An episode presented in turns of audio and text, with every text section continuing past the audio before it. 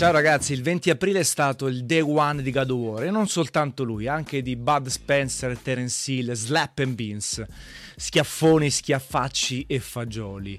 Un day one per modo di dire quello di God of War, perché già parecchi giorni fa l'hanno venduto nel Regno Unito e dal 18 aprile era possibile comprarlo in tante catene e negozi privati anche in Italia. E per me è un peccato perché si sta perdendo già da un po' in realtà quel senso di vivere le uscite tutti assieme, di scoprire titoli importanti e non e condividere le proprie impressioni sui social, le foto dell'acquisto, della collector Collector's Edition, della copia fisica, dello sblocco della copia digitale. Sì, sicuramente mi direte, eh vabbè tu eh, bravo, tanto hai sempre e comunque i giochi prima, i codici digitali da recensire, è semplice parlare così. Io in realtà vi invidio tantissimo tutti quelli che possono comprare il gioco nella data d'uscita ufficiale, condividerlo, giocarlo senza ansie e pressioni di dover dare ed emettere un giudizio. Quindi in realtà per me c'è grande invidia e mi rendo conto che però è chiaro, eh, tutti noi vogliamo qualcosa prima eh, dell'uscita ufficiale, no? Magari viene annunciato il nuovo cellulare, la nuova figata tecnologica e se qualcuno ci propone la possibilità di provarla in anteprima, di ottenerla e comprarla in anteprima, non ci pensiamo due volte, la compriamo anche per, per arrivare prima degli altri. Eh, e la stessa cosa succede sui videogiochi, è chiaro, God of War tanto atteso, gli altri titoli AAA tanto attesi, eh, ci sta questa voglia, soprattutto se si è giovani, eh, se è il titolo che aspettate da una vita, di volerlo prima, in barba a delle dinamiche che pur dovrebbero esserci. In realtà secondo me il problema maggiore sta proprio nei negozianti piuttosto che nel consumatore finale, ma anche qui ci sono delle giustificazioni da fare per loro, perché magari eh, la catena vede che l'altra catena concorrente l'ha cominciato a vendere, quindi anche lei rompe il day one e comincia a distribuirlo ai propri acquirenti. Oppure il negozietto piccolo che ha venduto soltanto 20 copie del titolo X, ehm, rompendo il day one riesce a venderne altre 20, altre 30 e quindi aumentare gli incassi. E quindi sembra essere quasi un gatto che si morde la coda, non c'è soluzione.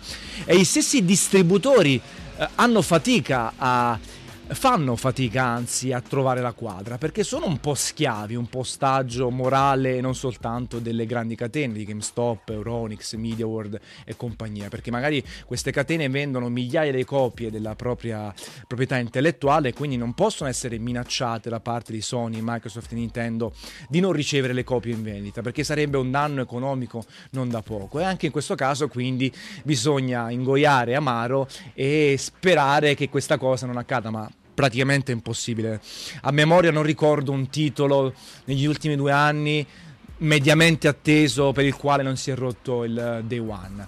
È chiaro che poi a questi distributori, a Microsoft, Sony, Nintendo, Electronic Arts, Activision, non fa piacere la rottura di One, eh, anche perché capita spesso e volentieri soltanto in Italia e in pochi paesi e loro fanno di tutto, magari su YouTube, su Twitch e sulle altre piattaforme di streaming, per evitare che ci siano spoiler, che vengano condivise troppe informazioni, che i giornalisti rompano l'embargo. Eh, quindi loro ci provano sui mezzi che possono, non ci riescono su altri mezzi. E poi, chiaro, si fanno battute sull'Italia, pizza mandolino, embargo breaker e compagnia. Eh, che dobbiamo fare? C'è poco da fare.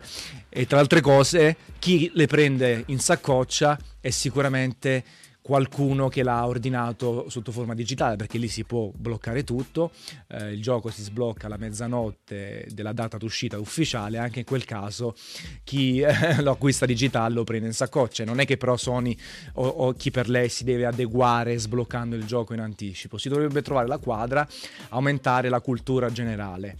Questa cosa è impossibile. In Italia ancora di più. Capisco quelli che vogliono giocarci prima.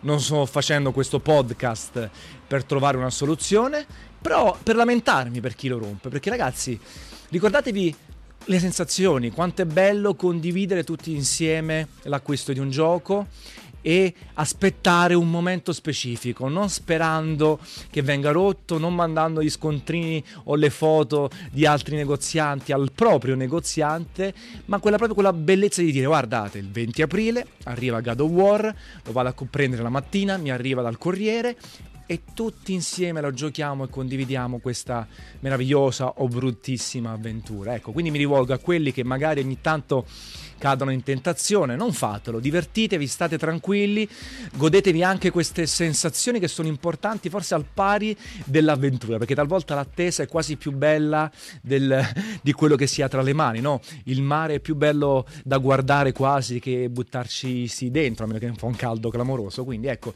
quindi è semplicemente una condivisione di una volontà, di un'emozione che è sempre più eh, scomparsa, sta scomparendo sempre di più ed è davvero un peccato. Quindi magari adesso gli sviluppatori devono scrivere data d'uscita God of War attorno al 20 aprile. Chi ce l'ha digitale, chi lo prende in digitale se lo prende in quel posto, però è così. Quindi io posso soltanto che darvi una bella capata in bocca e al prossimo podcast video audio quello che sarà quello che mi viene in mente su Gameplay Café. Seguiteci eh, e commenti qui sotto.